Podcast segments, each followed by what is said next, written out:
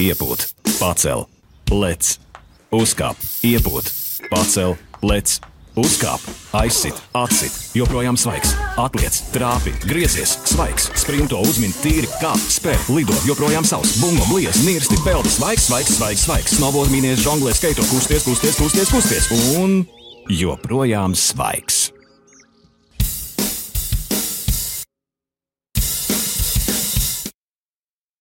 Sporta centrs kom un Reksona piedāvā podkāsts ārpus kadra.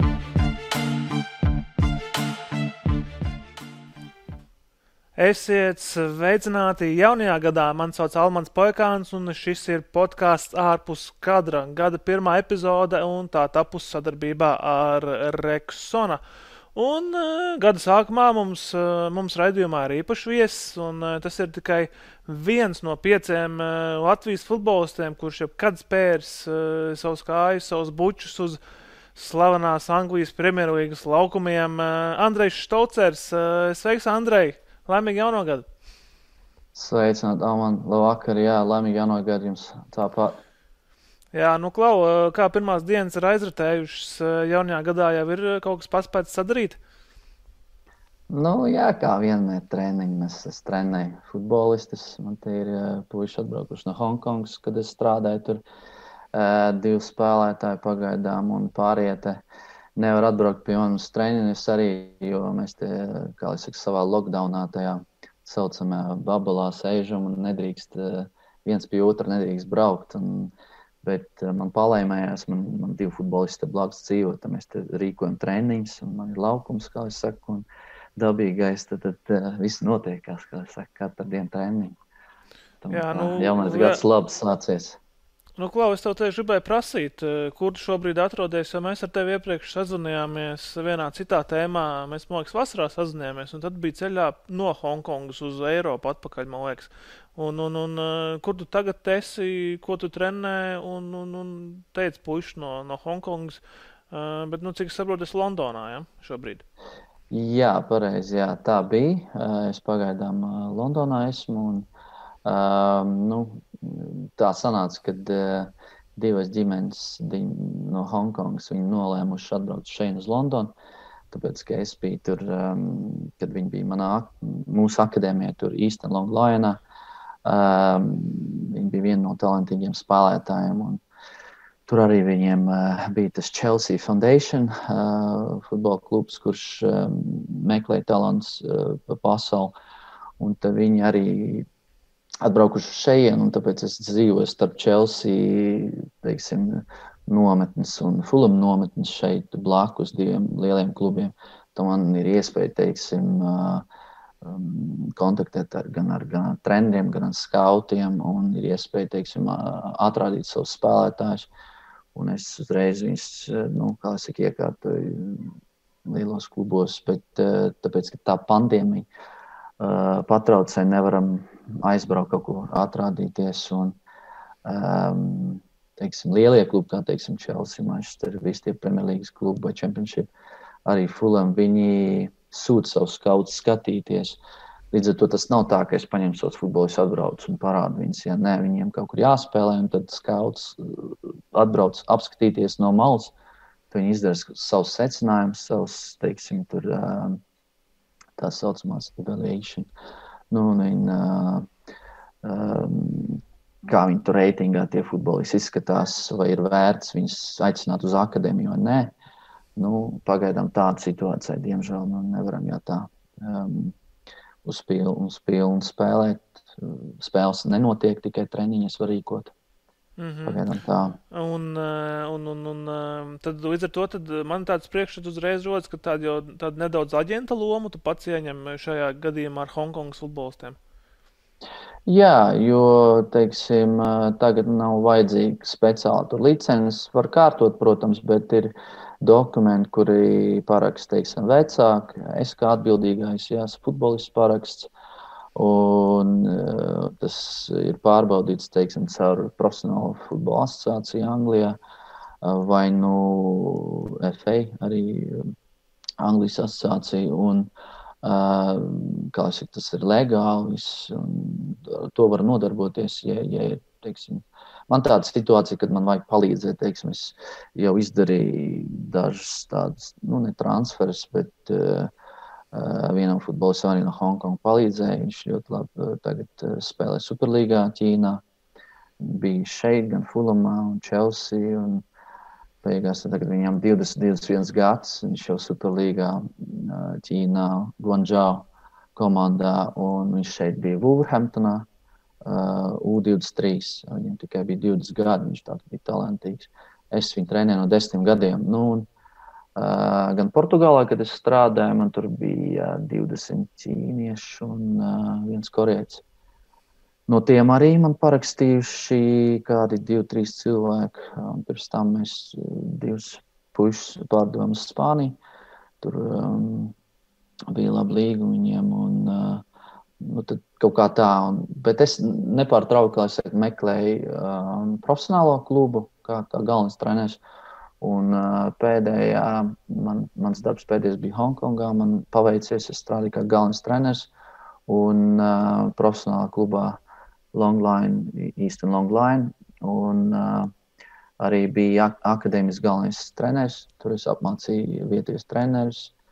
Vajadzēja viņiem parādīt, kā, kā teiksim, to struktūrizēt klubu. Viņam viss bija, viņam budžets nav liela tajā ziņā. Man liekas, tur kaut kāda varbūt 3 miljoni gadā. Nu, teiksim, es domāju, ka plus mīnus varbūt kā Latvijas budžets. Eh, čempionāts arī tāds plus mīnus kā Latvijā. Un, uh, kas bija interesants darbs, bija, bet tad pandēmija sācās tajā Wuhanā, Ķīnā, un es tur biju blakus.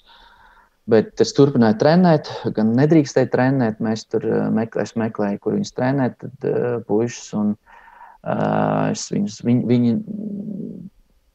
viņi tur saka, no, noslēguši visas tās um, stadionus, kur mēs trenējamies, un nebija vietas. Es viņus aizvedu uz, uz pie jūras.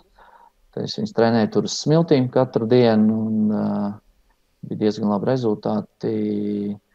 Un kā, nu, es, man nepatīk pārtraukt savus treniņus. Es nekad nebiju savā karjerā, cik es atceros, es praktiski nekad nebiju pārtraucis trenēties gan kā spēlētājs, gan treneris. Man vienam bija katru dienu treniņi, nu, varbūt tur dažreiz, ja ir kāds traumēts vai, vai es tur nevaru kaut kā tikt uz treniņiem, laika apstākļiem, varbūt tur dažreiz bija kā plūdi, tur nevarēja vienkārši aizbraukt no vienas pilsētas uz otru. Nu, jā, tad jau nevar aizbraukt, bet tā es vienmēr katru dienu trenējuši. Kā Tāda situācija man pagaidām. Jā, bet uh, tad, uh, kā tur ir Hongkonga paliek, tad uh, tajā virzienā vairs neskaties un uh, domā vairāk par, par Eiropu kaut ko meklēt vietu profesionālā klubā kā galvenajam trenerim. Vai, tomēr, vai tomēr tev Hongkonga, kas tomēr arī, nu, teiksim, Latvijā, nu, nu, Latvijas tādiem cilvēkiem tā jau diezgan tāda eksotiska vieta. Zinu, ka tur Mikls Pātlainens, bijušais Latvijas futbola izlases galvenais treneris, arī darbojās.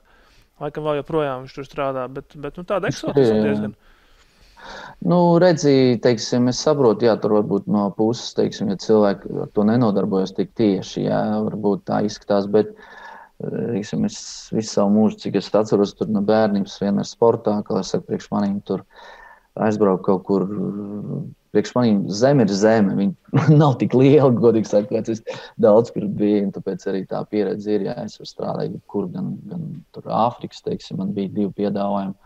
Tur, kur ne frančus, tie runājuši ar angļu, runājuši, ja tur vajadzēja man braukt. Un tad pēdējā brīdī Viņi tur nesamaksāja man tās biļetes, un tad es nolēmu, ka tas nav nopietni. Es atmetu to. Tas bija nesen. Kad... Nē, nē, man tur sen tas bija. Man tie varianti nepārtraukti, kā es saku, tur Eiropā, vai uz, uz Indiju, vai tur Ķīnā. Tur, nu, kā es saku, visur, kur, bet jāskatās, lai tas būtu nopietni. Pirmais, teiksim, mans tāds tests ir priekš sevīm, ja cilvēki apmaksā to biļetes braukšanu, jā, teiksim, nu, biznesa klasē. Jā. Tad tur, nu, ja es uz, Āfriku braucu, tad nu, tur tā biļete var apmaksāt, teiksim, nu, es nezinu, tur no 3000 uz turieni un apakaļ. Nu, nu, ja viņi ir nopietni, tad viņi to apmaksās. Ja viņi, ja viņi nevar to apmaksāt, tad tu jau saproti, ka viņi tur varētu nesamaksāt naudu. Tu aizbrauks, patērēs tikai laiku, teiksim, tajā ziņā, ka nu, tomēr vajag algu saņemt vai nē. Un, jā, atbraukt, trenēties un trenēt nav problēma. Gan Latvijā, kad es biju 2006. gadā, tur jau es beidzu spēlēt šeit Anglijā, aizbraucu uz mājām un uh, sāku palīdzēt tur iekārtojas skonto, jau juniors uh, palīdzēja U14. Tad bija ar U21 ar Olimpu, uh, Mihālu Koņu kopā strādājām. Tad tur Jore Antons bija tas uh, holandietis. Ja. Uh, darbs bija ļoti interesants. Gan trenē, uh, kā, kā treneris, kā palīgs, kā dažreiz tur divas spēles, kā galvenais bija spēlējis uh, un uzvarēja tās spēles. Bija ļoti brīnišķīgs laiks. Ja. Bet ja nav apmaksāts darbs, ja teiksim, tur sanāca, ka pieci mēneši nebija, nebija algu maksājuši, ja, un e, līdz ar to, nu, cik, cik tālu es, es to nu, uh, var, var to izvilkt. Ja. Nu, es domāju, nu, labi, nu, pamēģināšu tur izlasē. Izlasē arī tur bija kon konkurence, teiksim, 5-6 treneri uz vietu. Latvijas izlasē U15 aizgāju uz interviju, neizgāju interviju paņēmuši citu treneru, tur bija ļāvis, bija viņi paņēmuši. Un, un tad man atlika, nu, labi, pamēģināšu tur zvēns, uz liepā, vēl kaut kur jau tur iekārtoties, ka futbols nesanāca, arī ne, nebija vajadzīgs. Kā treneris arī tikai sāka, lai tos soļus spērt, arī nebija vajadzīgs. Nu, līdz ar to neatlika nekas, ka kaut ko jāmeklē citu. Un tā es aizbraucu šeit uz Londonu, jo man te Fulams tas bija. Fulams iedod uzreiz darbu, kā, saka, kā treneris sāk strādāt. Un tad, nu, tad, protams, tas futbols ir vairāk darba nekā pie mums. Jā, pagaidām nu, viss tas vain, var izmainīt. Nu, es ar tādu principu arī tur Hongkongā strādāju, vai tur pa pasauli. Jums saka, ka jātrenēs vairāk, jums tie jaunieši tik vāji. Visi. Nu, es saku ne tikai pie jums, vispār Eiropā, pie mums. Viņi, tagad viņam tā ir ja, jaunās tehnoloģijas jāpalīdz, bet, bet uz, tie, uz tiem pamatprincipiem viņiem nav fiziskās dotības pamats, lai to izvilkt visus tos treniņus. Un, ko es teiksim, piedāvāju? Diezgan smagu treniņu, tur trīs reizes dienā, teiksim, jā, un jauni cilvēki, nu, viņi it kā grib, bet sāk strādāt, nu, tu redz, ka, nu, tas ir ļoti, ļoti grūti, un tad daudz, daudz nevar pavilkt, ja, tad viņi kaut ko citu meklē. Un tie principi man viņi tādi vienkārši, bet nu, cit, citā jomā, nu, ja tas jaunais spēlētājs var pavilkt, tad jā, es ar viņu turpināšu tālāk darboties. Bet mm -hmm. tajā, pašā, tajā pašā laikā jābūt trenerim. Uh, lai es mierīgi strādāju, ne tikai es vispār treneris, lai būtu nu, normāla alga. Uh, Jo man personīgi, es tagad, kā man ir ģimene, divi bērni, ja, un, uh, nu, te, zin, kā jāstājas, lai, lai šeit dzīvot tajā pašā Anglijā, Londonā, nu, nav tik tas vienkārši. Un pie, pie mums ir arī, arī Rīgā, un Latvijā nav tik vienkārši dzīvot bez tās naudas, vai ne? Uh, es jau nes, nesaku par to, ka tur baigo piķu var, vajag to pelnīt. Nē, bet nu, tā, lai treneris varētu tie, tiešām atdoties, lai es varētu trīs reizes dienā trenēties, vai ne? Un, lai, zin, kā, lai puikām vai meitenes, ja, lai viņiem būtu ko pāriest, tur, lai viņi varētu atpūsties un tad atkal trenēties. Tas ir, tāds, nu, tas ir pamats. Un, ja tā pamata nav, cerēt uz kaut ko tādu lielāku, nu, ļoti grūti.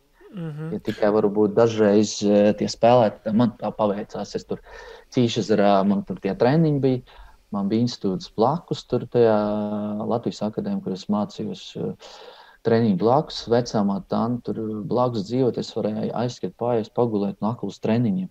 Ap pārējiem eh, mūsiem puikām vajadzēja braukt kaut kur uz centru. Vienu tur no imants kaut kur brauc, vēl, vēl no kaut kurienes tur stundu, pusotru stundu ceļā.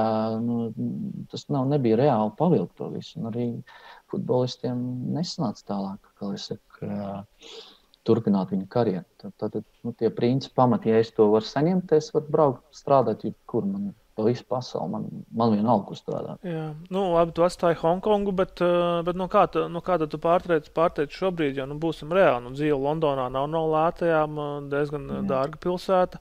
Uh, šobrīd tu arī pats saki, ka esi darba tādos meklējumos, kādā komandā par galveno treneri. Nu, tad man te uzreiz ir jautājums, uh, no kāda šobrīd pārteicis?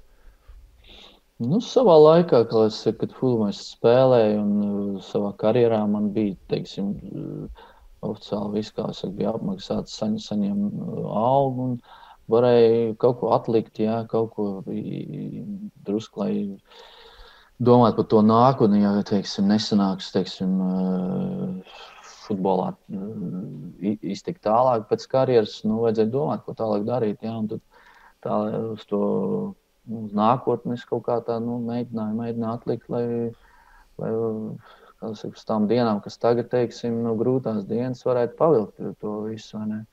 Nu, un, plus, plus mums, teiksim, nu, dažreiz, dažreiz arī tie futbola, futbola komandas, kā teiksim, profesionāla asociācija savā laikā palīdzējuši man finansiāli, jo es esmu kā biedrs uh, Anglijas profesionālā asociācijā. Um, savā laikā, kad es mācījos Latvijā, arī Latvijas federācija man palīdzēja kārtot mans, mans tur, teiksim, uh, to, ko es um, mācījos kā treneris, jau vajadzēja licences nokārtot. Nu, tad, uh, kas saka, nu, palīdz, palīdz no malas tās federācijas, nu, ne Latvijas, ne, bet nu, te, te profesionāla asociācija. Un, tad tā var iztikt. Nu, vēlreiz saku, ka tas viss teiksim, nav tik vienkārši, jo cik es ilgi jau ar viņiem sadarbojos, strādāju, un uh, viņi man pazīst, teiksim, jā, un, uh, un viņi arī palīdz teiksim, tiem futbolistiem.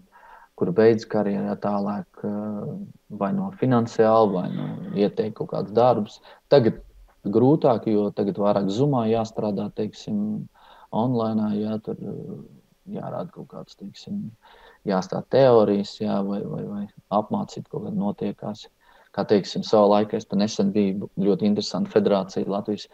Bija uzaicināts to, uh, bija treneris no Celtica tur viens. Un, uh, mēs skatījāmies Zumā, mācījāmies, ko viņi tur un viņš rādīja mums uh, kaut kāds um, nu, vingrinājums, paskaidroja, kā, kā, kā viņi to dara, kāpēc, kāda viņam filozofija un tā tālāk. Tas bija interesanti. Nu, principā es to pašu arī daru. Mm -hmm. Bet, Klau, nu, viņš arī pastāsta par, eh, par Hongkongu stāstu. Kā tu vispār tur atrapies, būdams no Latvijas, no Eiropas un uh, izspēlējies pa dažādiem Eiropas klubiem? Uh, kā tu nonāci Hongkongā? Viņi to paši uzrunāja, paši atrada, vai, vai arī tas ir stāsts ar aģentiem, uh, kur tev atrada darba vietu vakantu un, un, un tā tur arī tur nonāca? Kā, pastāst, varbūt, kā tur tas notika? Jā, tur tā sanāca, ka uh, mans spēlētājs, ka tas, kas tagad spēlē Ķīnā, Guangzhou Viņa, es viņu paņēmu šeit, trenēju desmit gadu. Viņam bija kreisā kāpa, pavisam nebija, viņam nestrādāja. Tad es sāku ar viņu strādāt, un es viņu izvilku. Uz, man vajadzēja viņu izvilkt līdz 18, lai viņš parakstītu līgumu. Tad viņš tur pirmo līgumu parakstīja šeit ar. Ar Barry tur bija galvenais treneris, mans čomaks, un kopā spējām Līklāk. Līklāk spēlēja kādreiz tur Newcastle, Alan Shearer, tur toreiz tajā. Uh, tiem futbolistiem. Un, uh, viņš, tāpēc, ka viņš vietējais un no Newcastle, uh, tad viņam ir priekšrocība, vai ne? Uh, viņam iedevuši uh, Barry, to futbola klubu, kur viņš strādā galvenais treneris. Un tā sanāca, kad uh, viņš parakstīja man spēlētāju, viņam iepatikās viņš. Un tad tur, uh, viņš sāka savu profesionālu karjeru. Viņam tēvs, uh, mēs viņu sadarbojamies ļoti, ļoti cieši. Un, uh, viņam patīk ļoti futbols. Un, un viņš sarunāja tur Hongkongā, bija iespēja mani aizvest.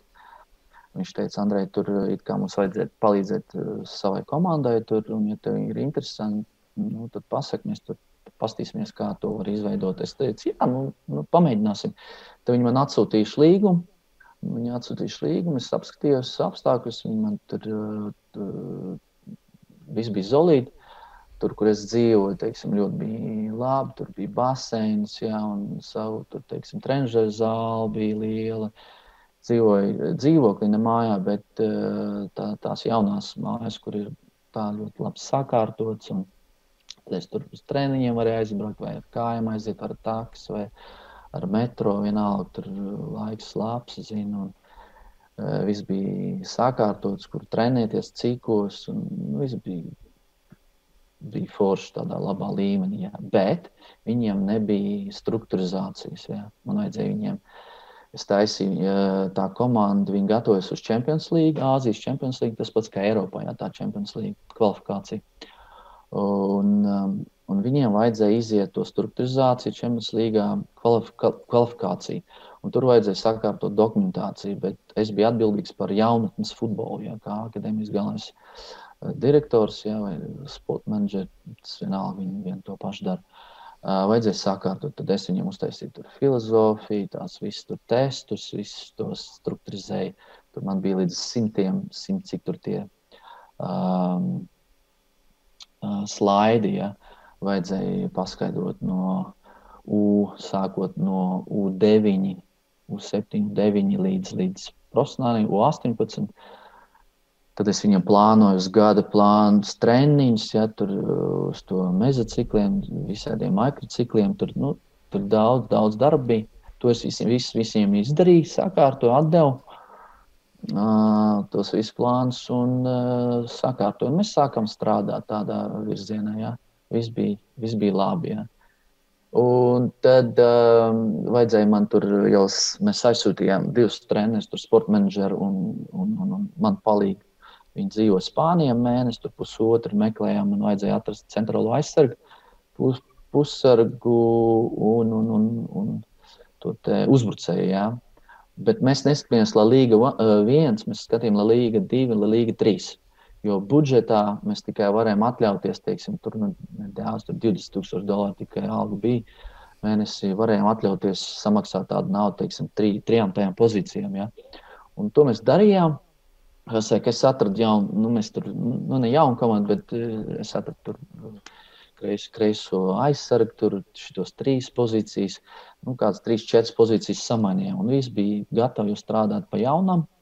Viņi man, man bija sapulcs ar um, to saucamo uh, klubbodu. Tas ir kā nu, direktors, prezidents. Ja. Mums bija teiksim, tas, kurš dod naudu cilvēks, viņš dzīvo Ķīnā.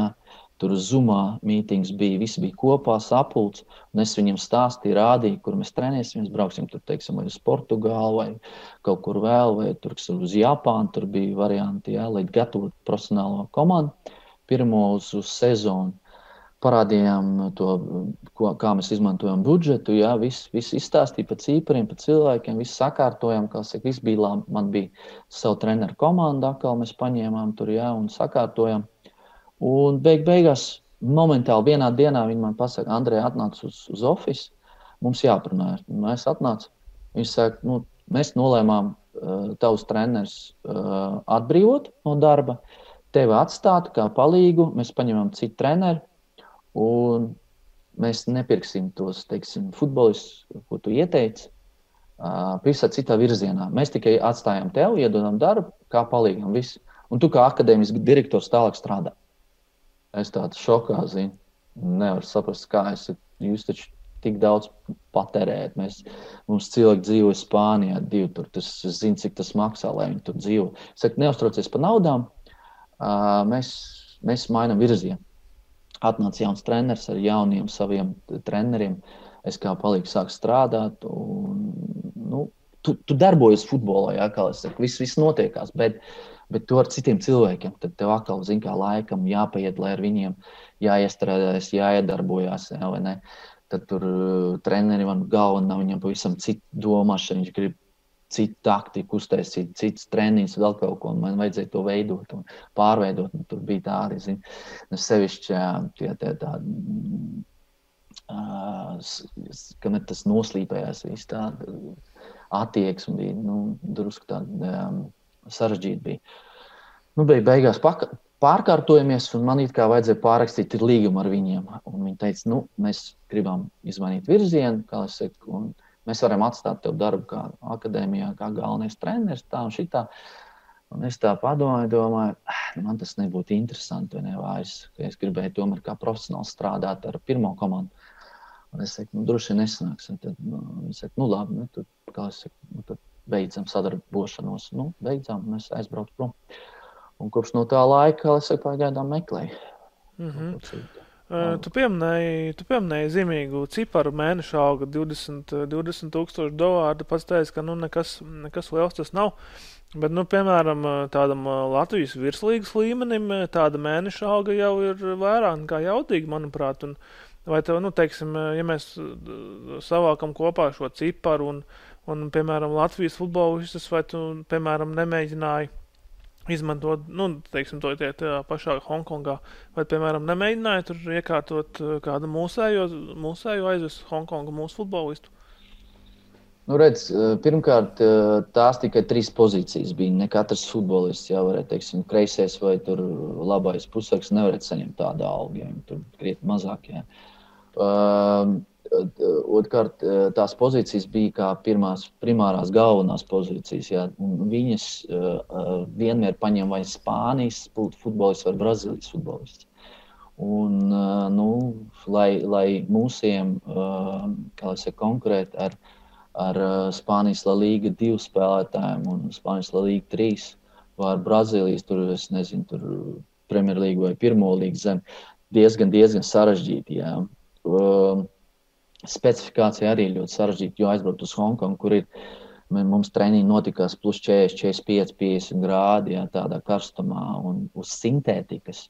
Uz, nu, uz tādu laukumu, kur tev nu, tā kā uz ogļiem tu skrieni, vai ne? Katru dienu treniņu tur. Tas bija, es domāju, arī tāds nu, diezgan sarežģīts brīdis. Un treškārt, tas pats, pats galvenais Mēs teiksim, strādājām nu, teiksim, labi, parastā tā sistēma, institūtā, kur, kur tu vari apskatīt jebkuru spēlētāju pasaulē un redzēt rezultātus un salīdzināt viņus ar to pašu Spānijas līniju, divu, trīs spēlētāju, Brazīliju. Tu, tu redz, ka nu, mūsiem nevar tur blakus stāvēt, jo tā statistika diezgan tāda nu, zema. Uh, es mēģināju, es mēģināju, es gribēju kādu mūsu paņemt, ja, bet nu, kaut kā arī nesanāca. Man tur no, no Ukrainas, protams, arī, es, jau šahķerā, kad bija trīs gadi, tur pavadīja arī. Tur bija daudz gan paziņas, gan skaudu, gan spēlētāju. Viss arī neslikti, ja teiksim, futbola valsts. Un, um, nu, mums ir jākonkurē ar visu pasauli. Tagad, ne, arī, ne, ne tikai ne ar Eiropu, bet ar tiem pašiem tur, Indiju, Ķīnu un tā tālāk, ja, kur ir nu, daudz labi spēlētāji. Mm -hmm. Klau, nu... nav, nav tik vienkārši izvilkt viņus no turienes. Jā. Jā, nu, tev, te, tev, tev kontakti, nu, vismaz man radās tāds iespējas, nu, tu taču spēlējies lielos klubos un uh, futbola valstīs, un tādas kontaktu lokus noteikti ir plašs. Teiksim, ja mēs, ja mēs nerunājam tikai par Hongkongu, bet ja mēs runājam, teiksim, tā globālāk par to Anglijas tirgu, par, eh, par Ukraiņas, par Krievijas tirgu, kaut kādu mūsēju, ar mūsējiem, tu kādu starpnieku, starpnieku lomu kādreiz esi uzņēmies un, teiksim, mēģināt viņus iekārtot, nu, teiksim, tie pašā Londonā, piemēram, ka te, ja tev kaut kāda paziņas tur strādā, teiksim, sarunāt kādu atrādīšanās vai ko tādu. Esi, esi kaut ko tādu provējis? Man bija, man bija vienreiz pieredze tur, mirgos. Tad, e, nu kā, nu, gribējās, gribējās jau savu izvilkt ātrāk uz, uz, uz labāko futbola valsti, jo, lai es saprotu, ja, ja mums ir kaut kur tiek labākā līmenī, tad arī, kad viņi ir izsaukti, teiksim, izlasē, ja, tad viņi stiprāk paliek ātrāk. Ja. Es to pats savu sādus iz, to visu, saka, izdarījis un izjūts. Un es zinu, ka tas strādā. Tagad es, nu, labi, es, nu, labi, nu, es saku, davai tur vienu iekārtoju. Mēģināju augstāk. Kur iekārtoju? Uh, es savā nu, laikā vārdus, atklāju konkrētāk. Nu, jā, jā, es, es, es tagad, tagad uh, savā laikā, es tur Olimpijā, kad biju ar tiem pušiem saviem, es tur gribēju mūsējos, tur, kas mums tur bija, futbolisti. Uh, vai nebija Ivanovs tur? Vai tas sen bija? Neatceros tā. Bet, nu, var, var sakot tā, man te blakus Vokings. Tāds Vokings, es tur pats arī spēlēju. Nu, tur Fulmā mēs tur rezerves rezerv komandā spēlējām. Un man tur bija gali. Viņa teica, un viens treneris, viņu, es ar viņu Jovulā strādāju. Viņš bija palicis tur Garī Džonsonam savā laikā Jovulā. Viņš bija galvenais treneris tajā Vokingā. Es piezvanīju un saku, Klau, viens, viens puisis grib atbraukt. Atrādīties un palīdzēs man viņu saka, pārbaudīt. Aiz tam puikām vēl teicu, zvanīju, ka tu davai tur rīktīgi skrien, jo, jo nu, tu pats saproti, Anglijā vajag nu, tie, kas kapā, zina, tur, tur, tur šurp skrien. Nevajag tur taktiku baigo, lai tu vismaz fiziski, jā, jā, viss kārtībā, es tur normāli labi sev jūtos, viss kārtībā. Nu, labi. Viņš, viņš atbrauc, iekārtojas, tad nākošais dienas tur zvana. Uh, tas treneris saka, Ko tu man te iesmērēji? Juhai? Džeks pavisam tur mirons, nevar tur, tur šur pasiet. Es saku, nu, atvaino vecais, nu, viņš man pateica, ka viņš tur kā visu var paskaidrot. Es, nu, zinu, es jau treneris, es neesmu tur skauts, tad es viņu baigi tur video skatīšos, tur, tad es viņu lidošu, skatīšos, kā viņš tur Rīgā skrien, neskrien. Es uzticos, nu, es varu uz vienu reizi, tu vari man apmānīt, zini, tikai vienu reizi. Ne, es uzticos viņam, nu, labi, nu, brauc, nu, ko tu man žēlas, viņi iekārtoja. Un viņš pat tajā Vokingā nevarēja. A, viņiem spēle bija baigta forša. Viņiem bija spēle ar Boltonu. Boltonu bija tajā laikā Premjerlīgā vai Championshipā. Nu, vienalga, tas ir. Vokins bija kaut kādā sestā divīzijā, vai sestā vai septītā kaut kādā. Bet viņiem tā spēle bija baigta foršā zīme. Jo tie Angļi, viņi tā var uzspēlēt. Tur Arsenāls var uzspēlēt ar mierīgi tur ar Fulam, kad es biju tagad tajā Foundation, es biju galvenais U14, 16. Es spēlēju pret Chelsea, Arsenal, Tottenham, šitiem visiem man puši spēlēja 16 gadi, 14 gadi. No problēma var uzspēlēt, bet aizēja apspēlēt viņus, aizēja apskrien viņus. Vai. Tu vari veidot taktu, kā tu gribi, tur to un šitā, zini, bet ja tu neskries fiziski, tu nevarēsi neko izdarīt. Tur ir tā nelaime mūsējā. Kad es to sapratu, es ļoti sapratu, kaut kur gados, man bija kādi 14, 15 gadi. Es sapratu, ka bez tās skriešanas es ne, neiztikšu. Es, es sāku, sāku pielikties skriešanā katru dienu. Netik, teiksim, tas trenižera zāle tur aiziet, svariņas pacēlēt, tas ir viens, zin, katru, katru dienu to izdarīt, bet tas tā nav problēma. Problēma ir ar skriešanu, jo neviens negrib skriet. Uh, Jo, kad tu skrieni, tev ļoti slikti, zin, slikta duša, tev rēbst galva, tev slikti, tu negribi. Tur nu, viss tāds nevajag skriet. Tagad Spāņi, Itāļi jau sen jau izdomājuši, nevajag to skriet, vajag baigt taktiku uztaisīt, zin, tur piespēlīts, un viss tur tehniski, un viss būs smuki.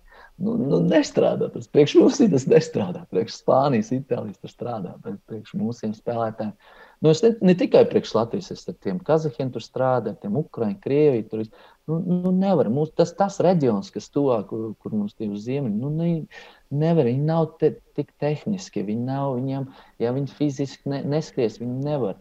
Es skatījos, tur pa, man te nesen bija, nu kā nesen, Šahķurs spēlēja.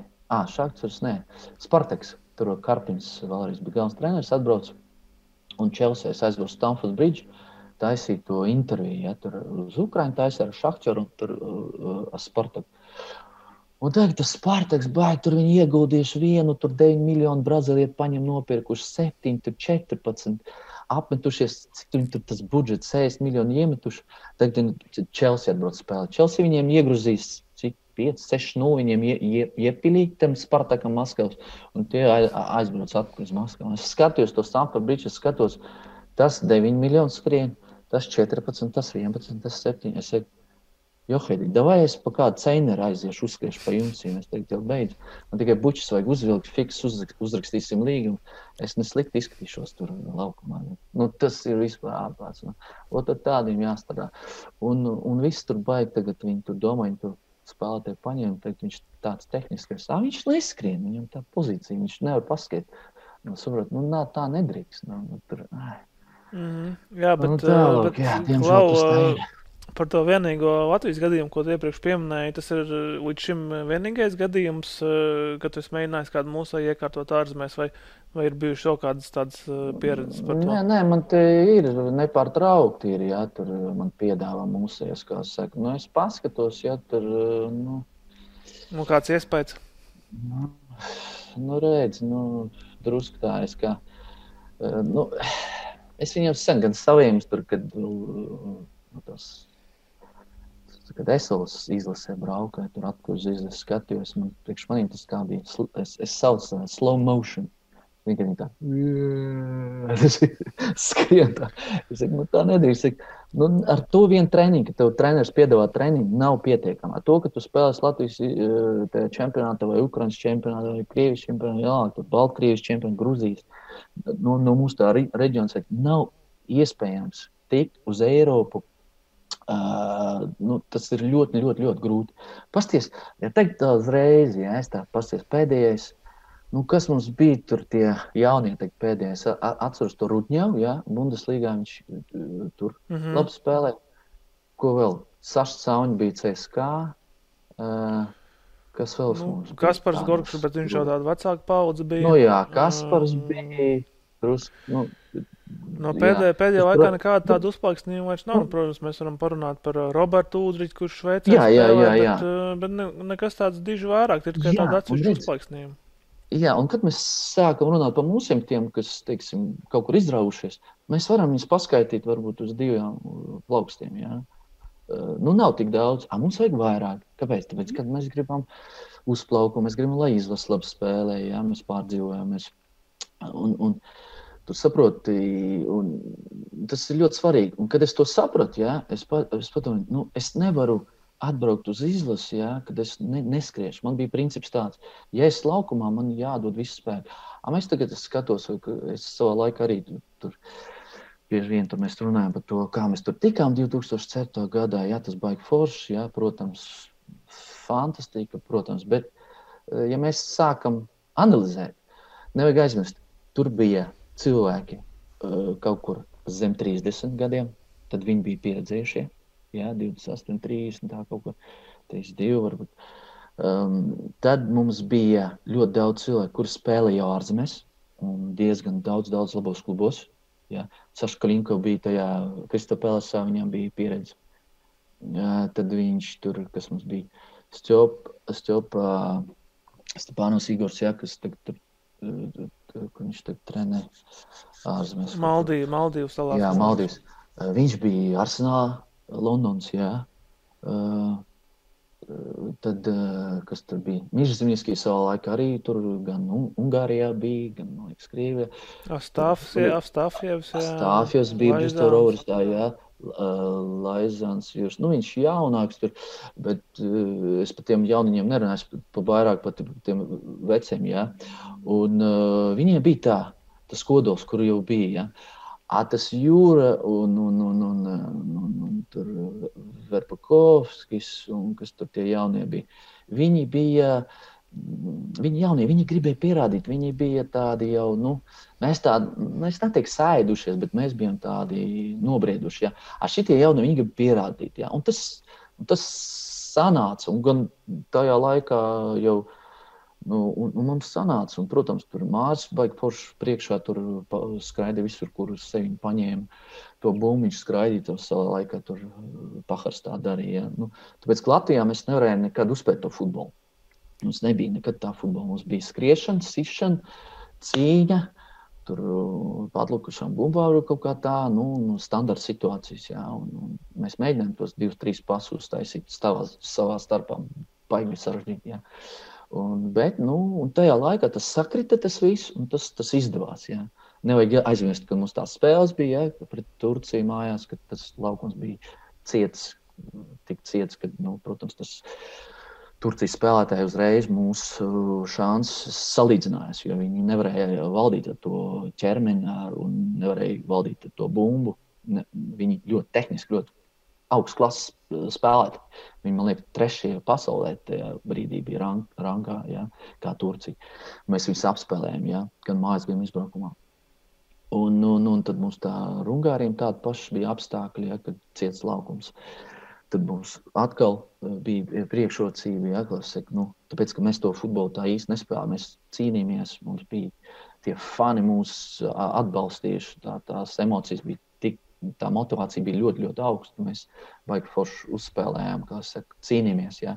Bet mums jau nekad nebija tā līnija. Es tur atdodu piespēlīt, saņemt, tagad baigā kombinācija, mums tur baigā iet kaut ko mēs. Mums, kā sanāca, tā sanāca. Mums vajadzēja galvenais, ko? Ga, mums vajadzēja sevi fiziski uh, ļoti labi justies. Lai es varētu paskriet, lai, ja es nokritu, tad man piecelties ļoti ātri, vajag, lai es varētu ieskriet kā lokomotīvs, kā tanks, jo tajā, jebkurā, cik viņš tur liels, neliels tas spēlētājs, lai es varētu nostāvēt kājās, lai es varētu, nu, nu, tā, tā, tā augstākā līmenī futbols tāds ir. Tur nu, jākaujas, nu, nu, ne kā bokserim, bet nu, ķermenim jābūt jābūt ļoti, ļoti sagatavotam un izturībai jābūt. Jā.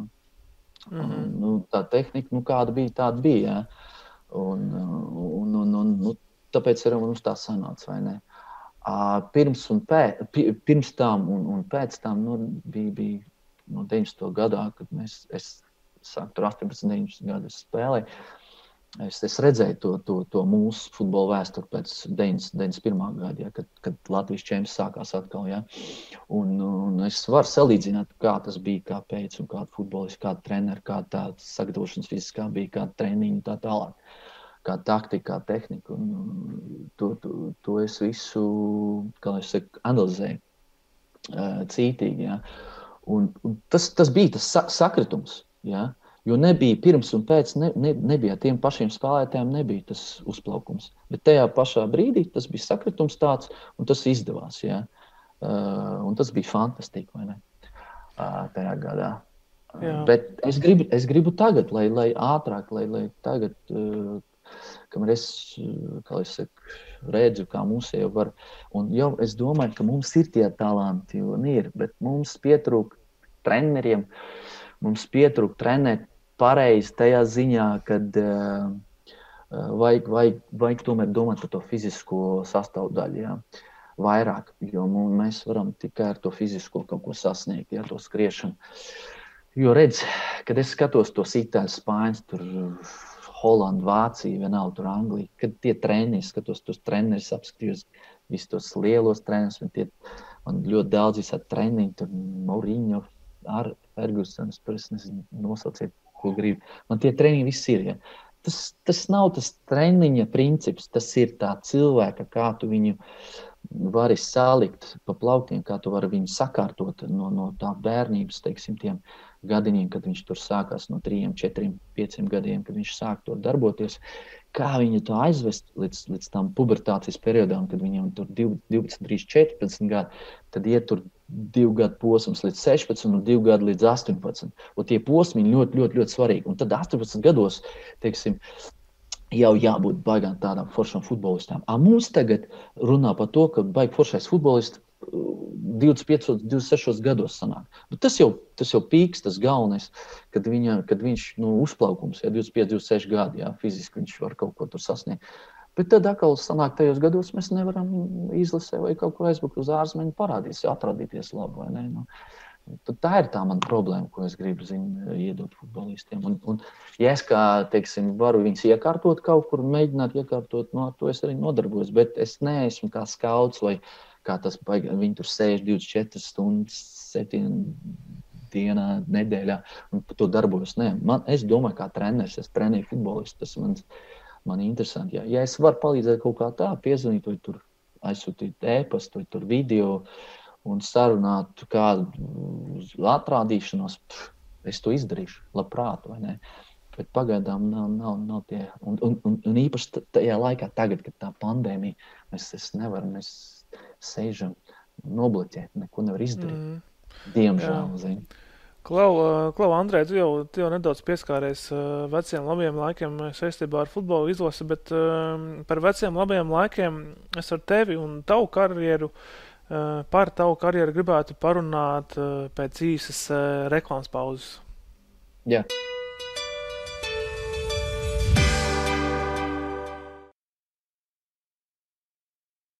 Iepūt, pacel, lec, uzkāp, iepūt, pacel, lec, uzkāp, aizsit, atsit, joprojām svaigs, atliec, trāpi, griezies, svaigs, sprinto uzmini tīri, kā? Spēr, lido, joprojām savs, bungo, blies, nirsti, peldi, svaigs, svaigs, svaigs, svaigs, snowboard mīnies, žonglē, skaito, kusties, kusties, kusties, kusties, un joprojām svaigs.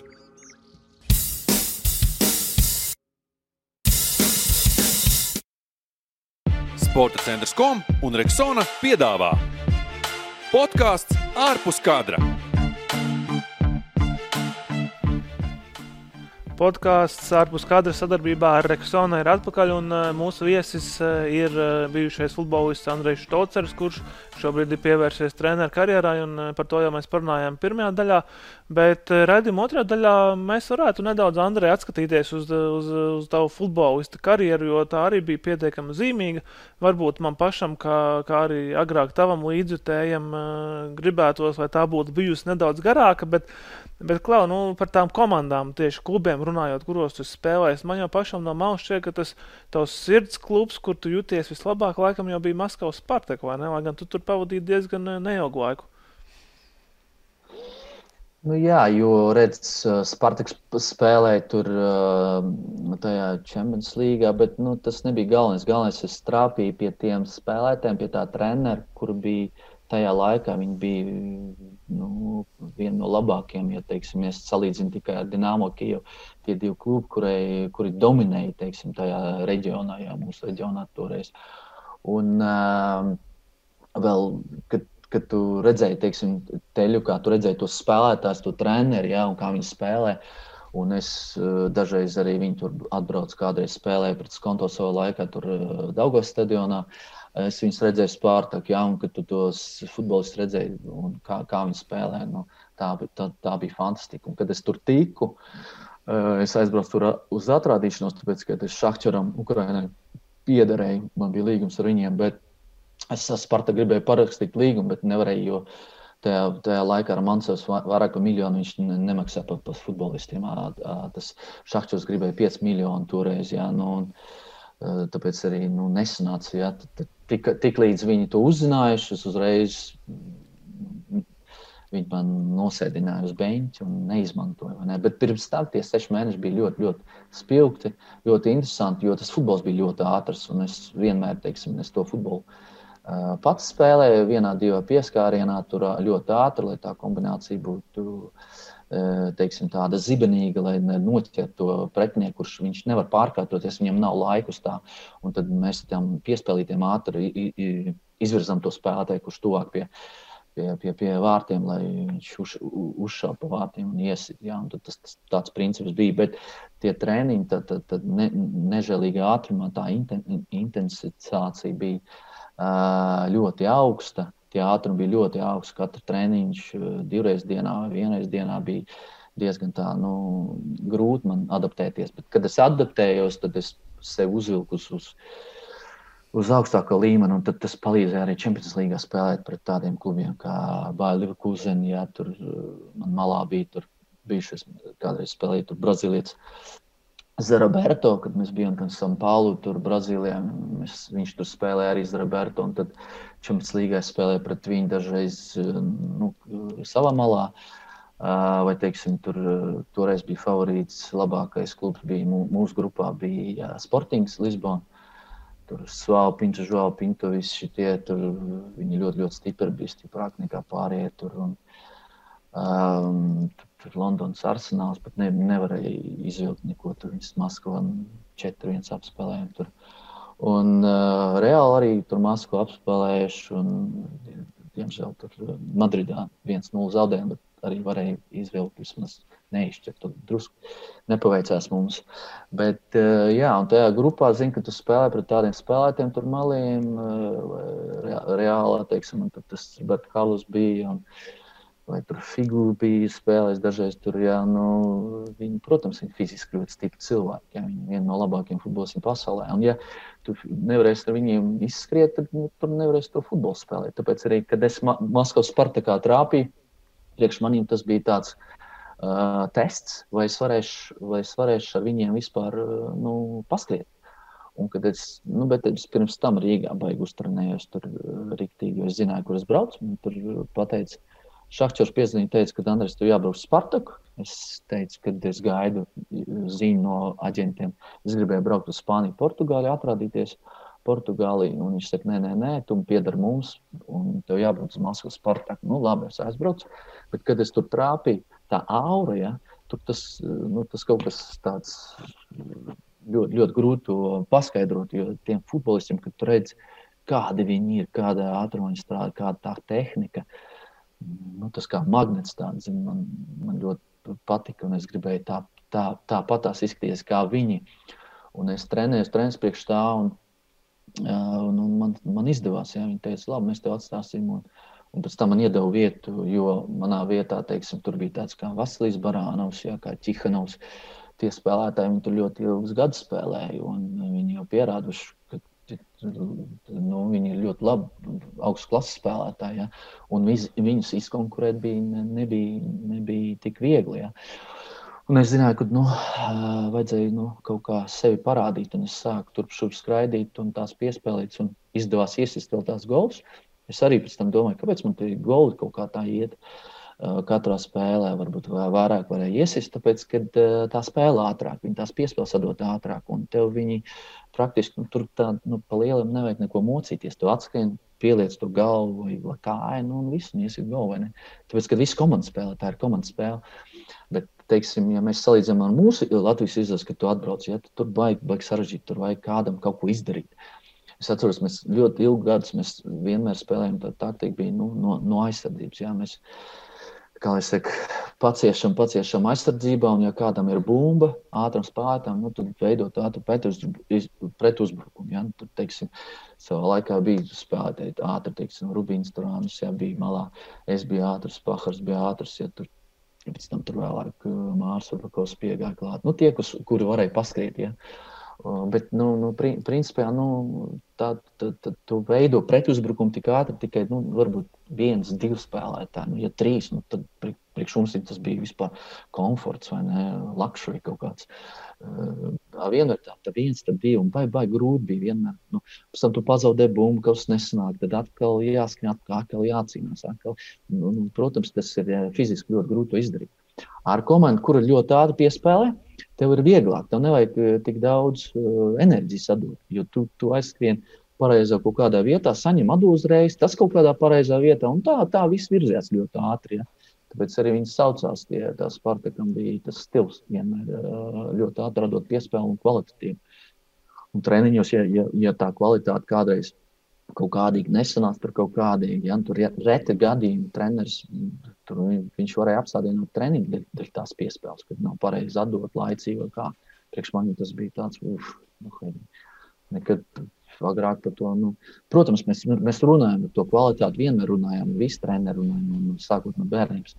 Bet kā tu veidot, ja, kā tu izveidot, lai, lai tā komanda spēlē, tā, nu, tā bija sarežģīta lieta izdarīt. Ja. Tur vajag specifisku kaut kādu treniņu, specifisku kaut kādus iedot uh, t, nu, nu, nu, tos vingrinājumus, ja, un, un, un tad, tad tā. Uh, kā saka, es, es izveidoju savā, savā teiksim, futbola un treneru karjerā, es izveidoju savus principus, kā es trenēju spēlētājus, ja, un to, to komandu. Un man, man ir man, mani teiksim, tie vingrinājumi, kurus es daru. Ja. Tā taktika, tas ir taktika, tas atsevišķi, bet tā, tām piespēlēm tie vingrinājumi, viņi, viņi atsevišķi. Nu, tas tehniskais elements arī atsevišķi. Un tur daudz, daudz visādas nianses, un tā es arī treniņā, kā saka, es, es es nekopēju kā treneris. Es varu paņemt, uh, kā es teicu, no Juventus, piemēram, man ir viņa tur treniņi, vai no Liverpoola, no Klopa. Vai, ir tik daudz, kā es saku, piemēru var paņemt, bet uh, es paņemu to, ko man vajag. Un, ko, ko es izveidoju, es pats man patīk savam pašam izveidot kaut ko tādu interesantu. Un tad palīdzēt, ka, ka, ja tu redz, ka tas strādā un palīdz spēlētam, tas pats, pats galvenais. Ja tas nestrādā, vajag atmest uzreiz kaut ko mainīt virzienu. Un tāpēc arī Spartakā, protams, tas bija labākais uh, klubs tajā ziņā, kad es, es, es, es varēju justies kā spēlētājs labi tur. Un, uh, bet man bija pieredze, pieredze arī laba gan Latvijā, kad es sāku spēlēt jau sākot no junioriem. Un, un, sākot ar, ar, ar kad vēl Skredos bija Jānis uh, dzīves, tad uh, tur tā bija baigta forša Daugava komanda. Ja. Spēlētāji bija interesanti. Uh, es no viņiem daudz ko mācījos, un tad vēlāk tad, uh, jau, jau, jau aizgāju no skontūras uz šahķeru, ja tur Ukrainā tur vairāk tas bija fiziskais skriešana, jo daudz, ja tur nežēlīgi skrējām, tajos te, jā, mēs jautājām, ja tur braucam, tur baigi, mēs tur strādājam kalnos.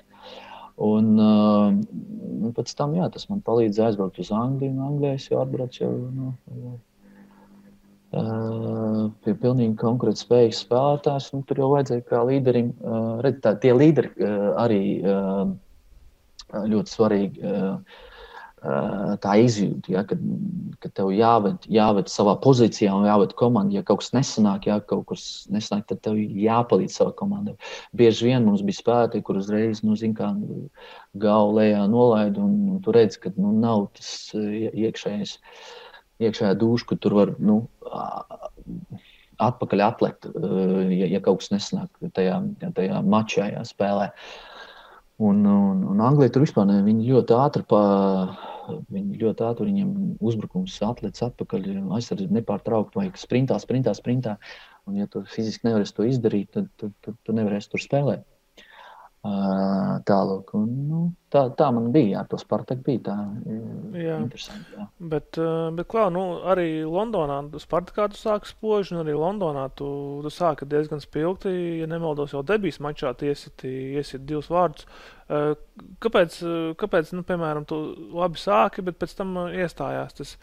Tas kritums, un uh, tajā līmenī tu arī beig beigās nepaliki un nenoturējies. Uh, nu, tas ir vairāk tas politiskais brīdis, jo tie mainās uh, treneri. Tur nevis viņa treneris spēlētājs, tur viņš uz tevi netaisa naudu, ja, un tu neesi vajadzīgs viņam. Teiksim, man ņēma Žontigāna. Žontigāna pa pasaul, pasaules mērogā ir ļoti figūra kad viņš strādāja, un kas spēlētājs bija viens no labākajiem pasaulē. Ar Platīnu Mišelu viņi spēlēja kopā. Ja, viņš bija nu, viens no labākajiem uh, spēlētājiem uh, centra laukumā. Ja.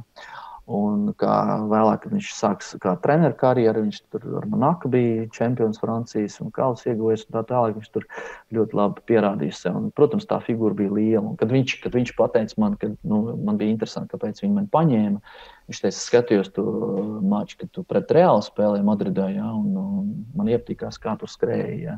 Tāpēc arī es paņēmu tevi, un, nu, protams, pa, pa naudām arī nebija tik daudz. Viņi tur samaksāja kādi Oficiāli viņi tur samaksāja 2 miljonus zīmju toreiz marciņos, bet uh, tas dolārs pret, uh, tas marciņ, marciņ pret dolāru bija 2 pret 1. Un tad sanāca, nu, kad viņš tur uh, šahķos saņem savus 5-6 miljonus, ko viņi gribēja. Uh, un, un, un, kā saka, tāpēc es arī uz turieni aizbraucu. Jā. Uh, un, un, un, protams, tas nebija salīdzinoši, kā viņi, teiksim, paņēma Edvinu Vandersānu no Juventus. Viņi paņēma, jā, par, par viņu samaksājuši, par, par Edvinu viņi samaksājuši kā, kā nekāda cenas tāds nekad nebija par to, par to, to goalkeeper. Nu, 7, 7 miljonu marciņu, jā, par vārdsargu 7 miljonu marciņu, marciņu samaksājis. Protams, viņš no Juventus, viņš gribēja uz Londonu atbraukt. Tur, uh, nu, nevajag, tur viņam mazs bērns bija, tur mums bija sīkie, tad viņam, nu, zin kā, atdod tur angļu valodu, pamācīties tur to izglītību tālāk, pastīties, jo Anglijā tā izglītība ir diezgan laba. Uh, uz, uz, uz to cerēja, jā, kā es saku. Un, uh, nu, beig, beigās viņš vienalga, viņš tik tajā Manchester Unitedā. Es braucu skaties tur finālā, kā Chelsea. Viņi tur McDonald's finālā uzvarējuši uh, Wembley. Tad es redzēju, kā viņš tur Maskavā finālā viņi tur spēlēja. Jā, tur viņš karjeru baigi foršā viņam bija. Un, un, un, un, jā, un, un Redz, kad es iebraucu tajā viņa pa, filmā, paņēmu arī tā nebija Premjerlīga, tas bija Championship. Championship tas ir drusku to, no Premjerlīgas zemāka līmeņa. Personīgi es, kad no, no Spartaka nolaidos, kā es drusku tā, zin, tas, jo, jo filmā, nu, tas līmenis Championshipā nav, nav attiecoši pret Champions League. Jā? Bija zemāks? Nu, zemāks, zemāks, jā, krietni. Un, uh, līdz ar to es gribēju atlikt uzreiz, es gribēju tomēr uzkāpt uz augšu, bet man bija interesi tāds, viņi ieduši to līgumu tādu, ka, teiksim, nu, reāli, ja tu uzvari, teiksim, Chelsea, Liverpool, Manchester United apspēlējums, tu vari sezonā nopelnīt 23 miljonus, jā, teiksim, vienā sezonā. Uh, Un tas bija interesanti ar tiem kausiem, visiem feiti, tur Kalinka, tur nacionālais. Un tu redzi, reāli tu vari nopelnīt to naudu. Kādu ciparu Bet... tu nopelnīji? Kādu ciparu tu nopelnīji? Mm, tu neko nenopelnīji, tāpēc, ka tu nevari uzvarēt. Arsenālā mēs, mēs netikām, FA kapā mēs netikām. Es neatceros, kur mēs tur izgājām. Mums tur astotnē vila, kas mums tur iznesa. Tad, tad par to Premjerlīgu, ja tur, teiksim, čempionšipā tiec, ja, un, ja Premjerlīgā tu gribi uzvarēt, a, kā tu to Manchester United apspēlēs, Liverpool, tas labākos Chelsea, Arsenal, tu nevari viņus apspēlēt, viņi ir labāki par tevi. Tad viņi sāk, nu, Tad viņi sāk taisīt, ah, mums vajag paņemt pārsvaru, mums vajag paņemt to, to, to. Tur no sērijas A Mārtiņš ir tev paņēmuši, tur tu Vomī pie paņēmuši tur no, no, no e, Uh, kur viņš tur spēlēja. Es nezinu, Fran nu, vairāk francūzus paņēma. Ja. Malbranks ļoti labs bija paņēmuši viņu kreiso pusi. Viņu paņēmuši, un tad, uh, nu, Luis Sahā, viņš tur kā saka, viņi tur Arsens Vengers viņu atlaid. Viņš teiks, nu, labs spēlētājs, bet vēl jauns ir. Viņam vajag drusku tā, nu, paspēlēt, vairāk paņemt tos minūtes, ja, lai uz lauka viņš labāk uh, palicis. Un tad Luis Sahā ļoti labi izskatījās, ja tur sasīts, es nezinu, cik 3, 6 gols, cik tur bija foršais. Jā, bet kāpēc, vēlāk, tu tur nenot, kāpēc tu tur nenoturējies? Nē, nu, čempionšipā es noturējos viss kārtībā. Pēc tam, pēc tam kad uh, Žantigāna aizgāja, uh, palika mans centrālais aizsargs, uh, Kukija, tas um, uh, Kris Kolmans, ja, kas bija Velsā galvenais treneris. Kris, Kris bija galvenais Fulumā, un viņš teica, Andrejs, es tevi neredzu manā komandā. Man tāda bija pieredze jau Šahtjurā. Šahtjurā bija tur arī tas, viņš bija tāds arī treneris. Viņš arī pateica, viņš atnāca un teica, Andrej, es tevi neredzu manā komandā. Saprotu, viens, viens treneris tevi redz, otrs neredz. Tāpēc arī tu spēlē un nespēlē. Un tas, tas pats arī tagad notiekās. Diemžēl, diemžēl. Kaut gan labs spēlētājs, es saku, klausies, es saku, bet kā, kā es nevaru spēlēt tādā komandā, viņam saka, tam Krisam, ka, ja man, tu taču redz, es visur paspēju, es gautu tur šur Priekš man tas, tas ir mans līmenis. Es, nu kā, nu, es Champions League spēlēju, es tur mm, savā izlasē spēlēju. Nu, izlasē tas nav tas līmenis, bet saka, Champions League spēlēju. Tu taču zini, no kurienes es esmu un kā man tagad pasaka, ka tas nav mans līmenis. Nu, tas nu, kaut kā ne, neizskatās dabīgi. Ne? Nu, es ar viņu runāju viens par vienu. Es saku, nu, labi, ja tev tur teiksim, tas pits neuztrauc, es saku, nu, tad uztrauc. Es saku, nu, vai es varu pa mazāk tur cēniņu uzspēlēt, nav, nav problēma. Nu, par kādu cēniņu tu tur spēlēji? Nu, tur bija tur savu, tur nu, nebija tik tur. Nu, par sezonu, cik tev sanāca tur? Nebija daudz, kā tur. Tā diezgan par to naudu nerunāju, jo, jo savā laikā tur parakstīju to līgumu. Un, Zin, kā, ne, negribēju runāt tur īpaši. Un, uh, nav, nu, tagad nav... jau tas, tas jau tagad ir pagājis. Cik tas bija pirms 15 uh, vairāk gadiem? Vai jau būs parunāt? Labāk, Kad būs, kad būs laiks, tad parunāsim. Pagaidām nav tas laiks, viņš piegājis. Nu, es vienkārši pasaku, ka, teiksim, nu, es teicu, ka es varu no, zemāk noiet no problēmu. Un, un, un teiksim, tad nu, es, es palikšu un es palīdzēšu klubam, viss būs kārtībā, vai ne? Nē, nē, nav vajadzīgs un viss. Nu, tad es uh, saku, nu labi, ja nē, tad nē. Es nostādīju līgu, tad es tur nespēlēju. Tad es mēģināju kaut kur iekārtot. Es braucu tur uz Krieviju, Kubaņā, aizbraucu Krasnodarā, uz Ķīnu, aizlaidu uz Koreju, aizlaidu Seulu, tur visur, kur klāņoju. Un tad beig beigās atbraucu atpakaļ uz Londonu šeit, un Garīgi Džonsons mēs tur sarunājām. Es teicu, nu, vai brauc pie maniem? Es teicu, nu, labi, vai braukšu spēlēšu. Es biju redzējis, kā es biju tajā, nu, var sakot, Premjerlīgā Anglijas, ja, un es aizbraucu spēlēt uz 4. divīziju. Es nopirku kritums, jā, liels kritums. It kā, it kā liels kritums, bet tāpēc, ka es zināju, kāds te futbols ir, es taču ar viņiem spēlēju. Ar otro līgu, sesto, septīto, ar pirmoču. Es ar viņiem visiem spēlēju. Un es zinu, kāds ir futbols. Es zinu, kā viņi spēlē, es zinu tās komandas.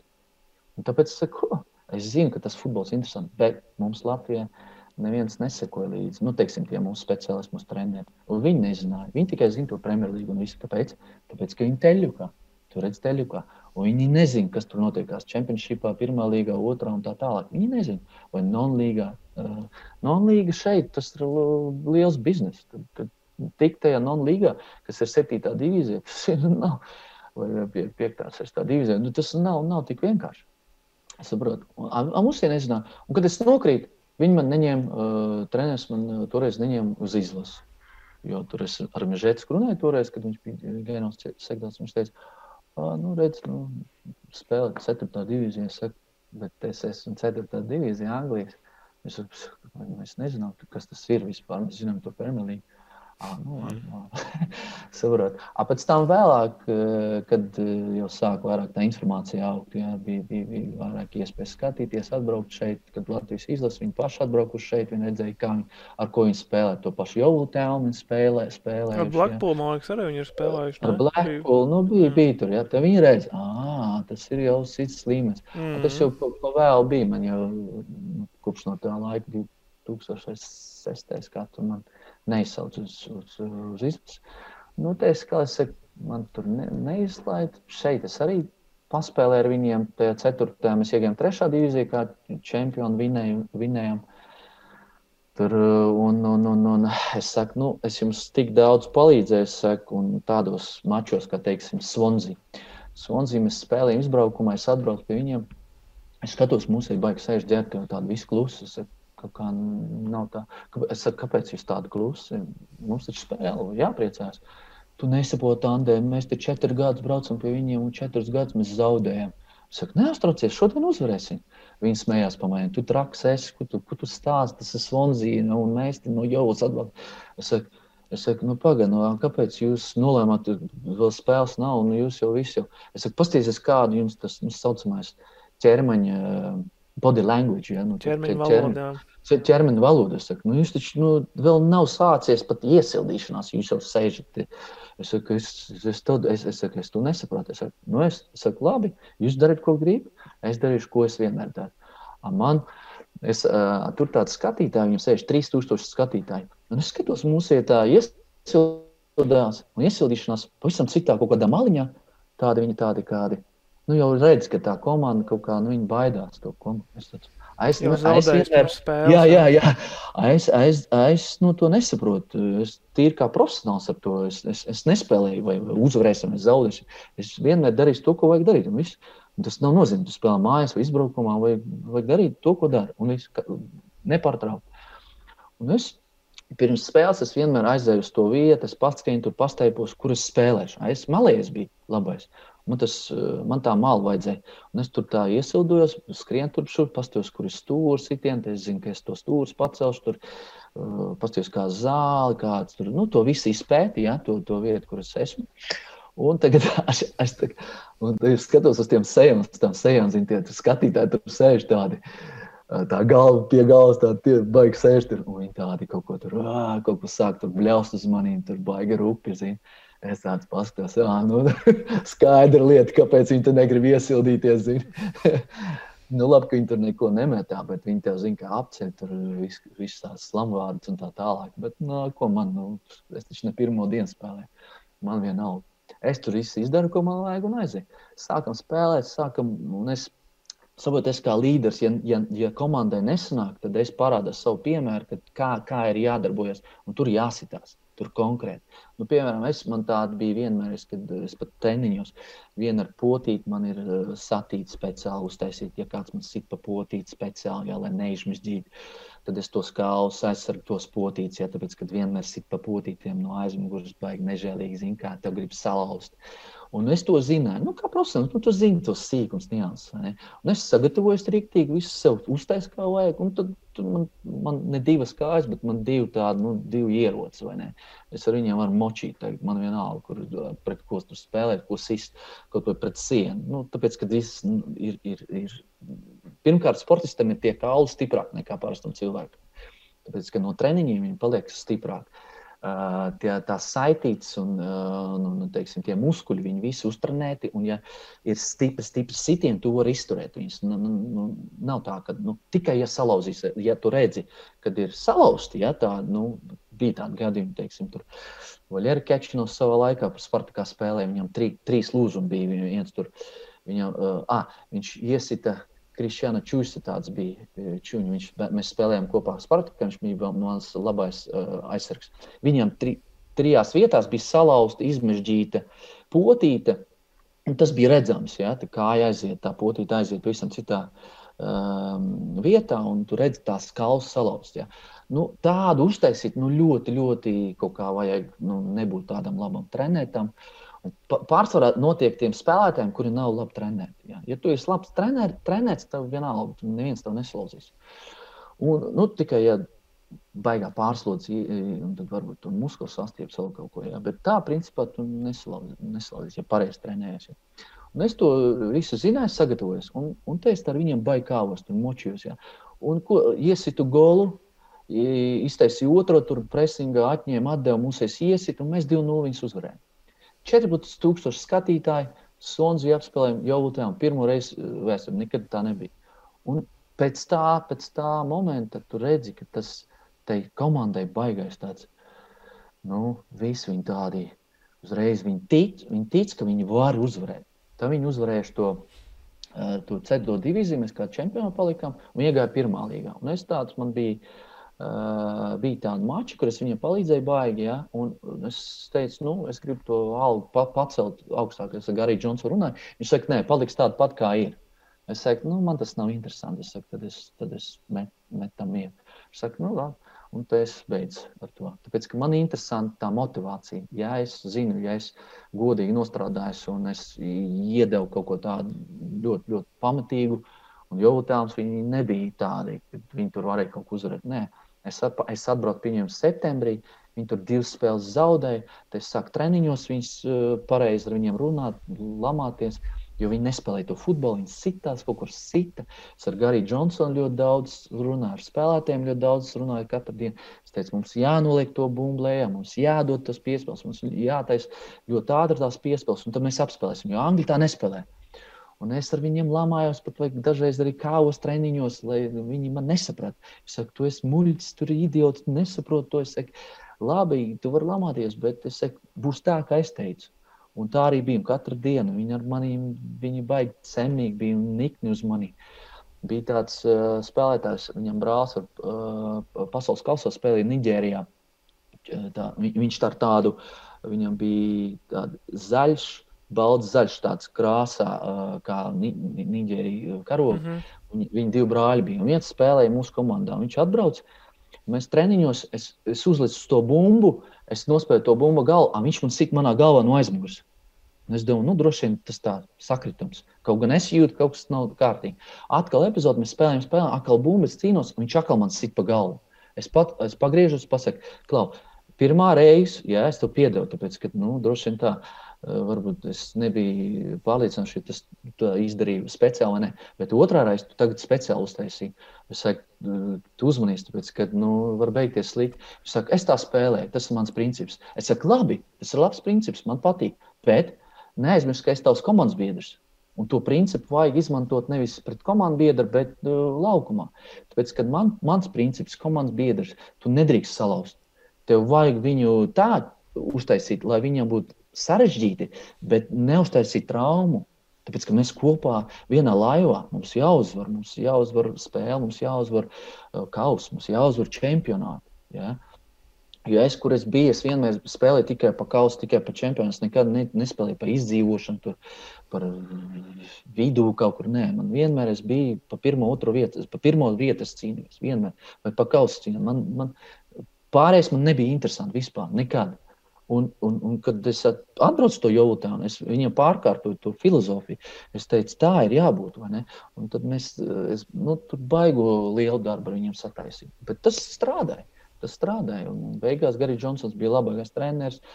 Mums bija daudz labu spēlētāju. Ja, tur mums bija Dževans no Evertona, atnāca labs. Uh, bija uzbrucējs, ja, tur no Polijas, Tarahurski tar, bija tur labs ar galvas spēli. Mēs salikām, komanda bija ļoti laba un uh, budžets, budžets ļoti, ļoti maziņš bija jau taunā. Uh, maksāja viņi toreiz, es neatceros, kādi tur varbūt mēnesī, mēnesī 3000 mārciņas pēc, pēc, mm -hmm. sanāca pēc, pēc nodokļiem. Ja.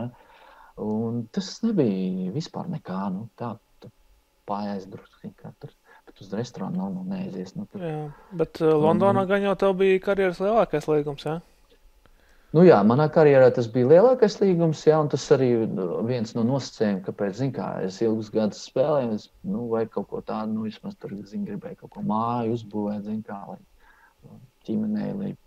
Uzbūvēja māju? Jā, Jā, jā, tur bija. Tur viss kaut kas bija vienkārši, eh, zināmā kā gribējās mājās, bet nu, nesanāca, jo tā krīze bija tajā laikā, 2005. gadā. Sākās, tad vajadzēja to mainīt, zinu. ne, kā es arī teicu, es gribēju palikt Latvijā strādāt, bet nu, neatradu gan kā futbols, nekā treneris, neatradu darbu, diemžēl. Un, un, un, un, un līdz ar to vajadzēja aizbraukt prom, kaut kur meklēt, kaut kur citur. Jā.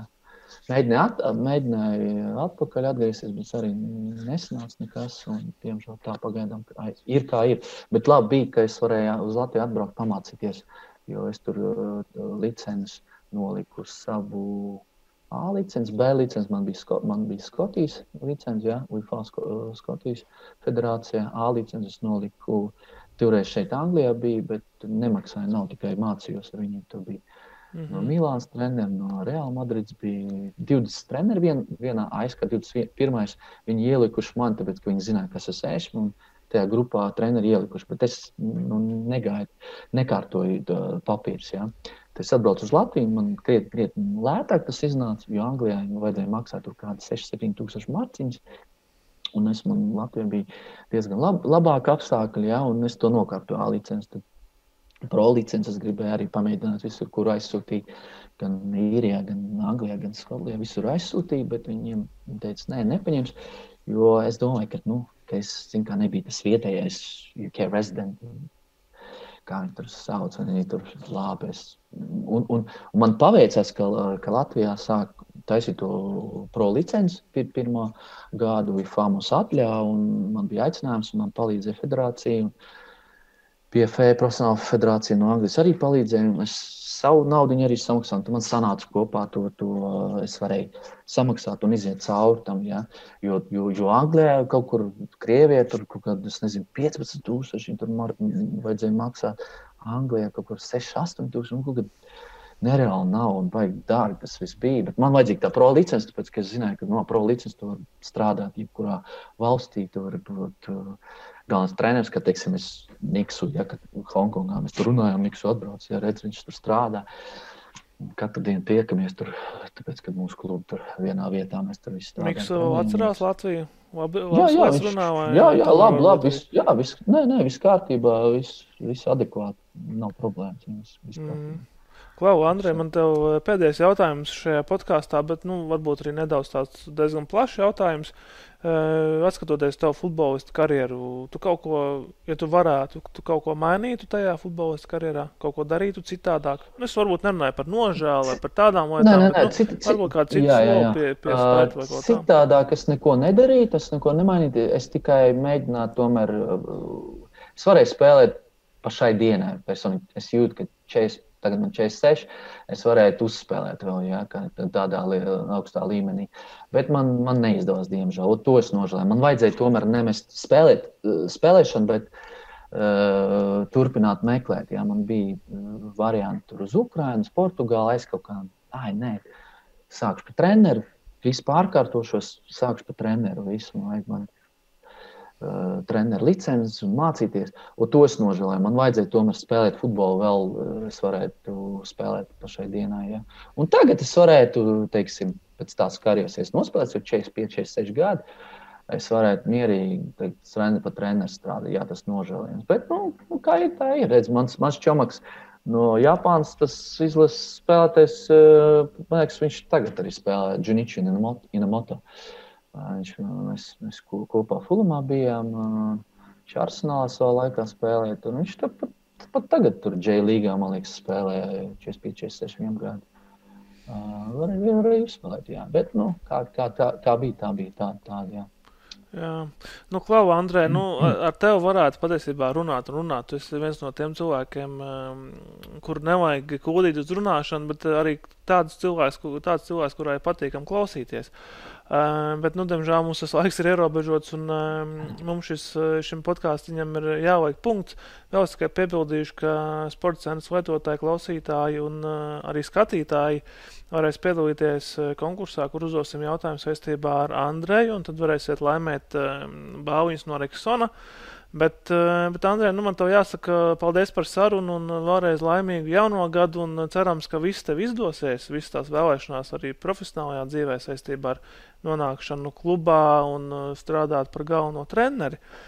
Un, um, nu jā, forši, ka piekrīt. Es domāju, ka mums vēl kaut kad vajadzētu ar tevi parunāt un varbūt atcerēties, uh, atcerēties varbūt tādus konkrētākus laikus gan par komandas biedriem, gan par komandām, gan par varbūt notikumiem ārpus laukuma. Varbūt tev arī noteikti pašam būtu interesanti atcerēties. Jo, piemēram, šobrīd mums foniņā ir, ir bilde, es nezinu, varbūt Anglijas premjerlīgas bilde, arī tev pašam. Viņa gan jau zina šo bildi, kur ir Davids Behems, Manchester United krekvā, un tu skrien viņam pakaļ. Tā kā tas, eh, tas arī varētu būt interesants stāsts par to. Par tiem laikiem. Jā, jā, jā, jā. Bija, bija, bija ļoti patīkami uh, parunāt ar jums. Paldies, ka uzaicinājāt un iedavāt tādu iespēju parunāt. Un, uh, man tie ir reti gadījumi, kad es varu ar saviem parunāt. Un, nu, forši, forši, ka varējām. Jā, jā bija, nu, bija interesanti. Ļoti Paldies, jā, paldies. Jā, jā. labi, Andrej, paldies. Un uh, tev aicinu noteikti tāpat sazināmies arī turpmāk. Un uh, podkāsts uh, ārpus kadra sadarbībā ar Reksonu būs atpakaļ pēc uh, divām nedēļām.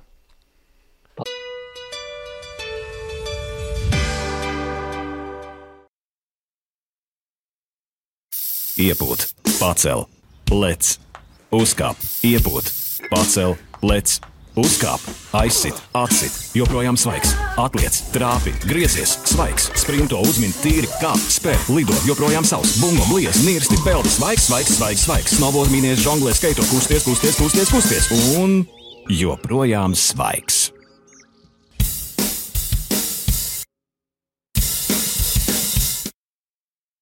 Sporta centrs kom un Reksona piedāvā. Podkāsts ārpus kadra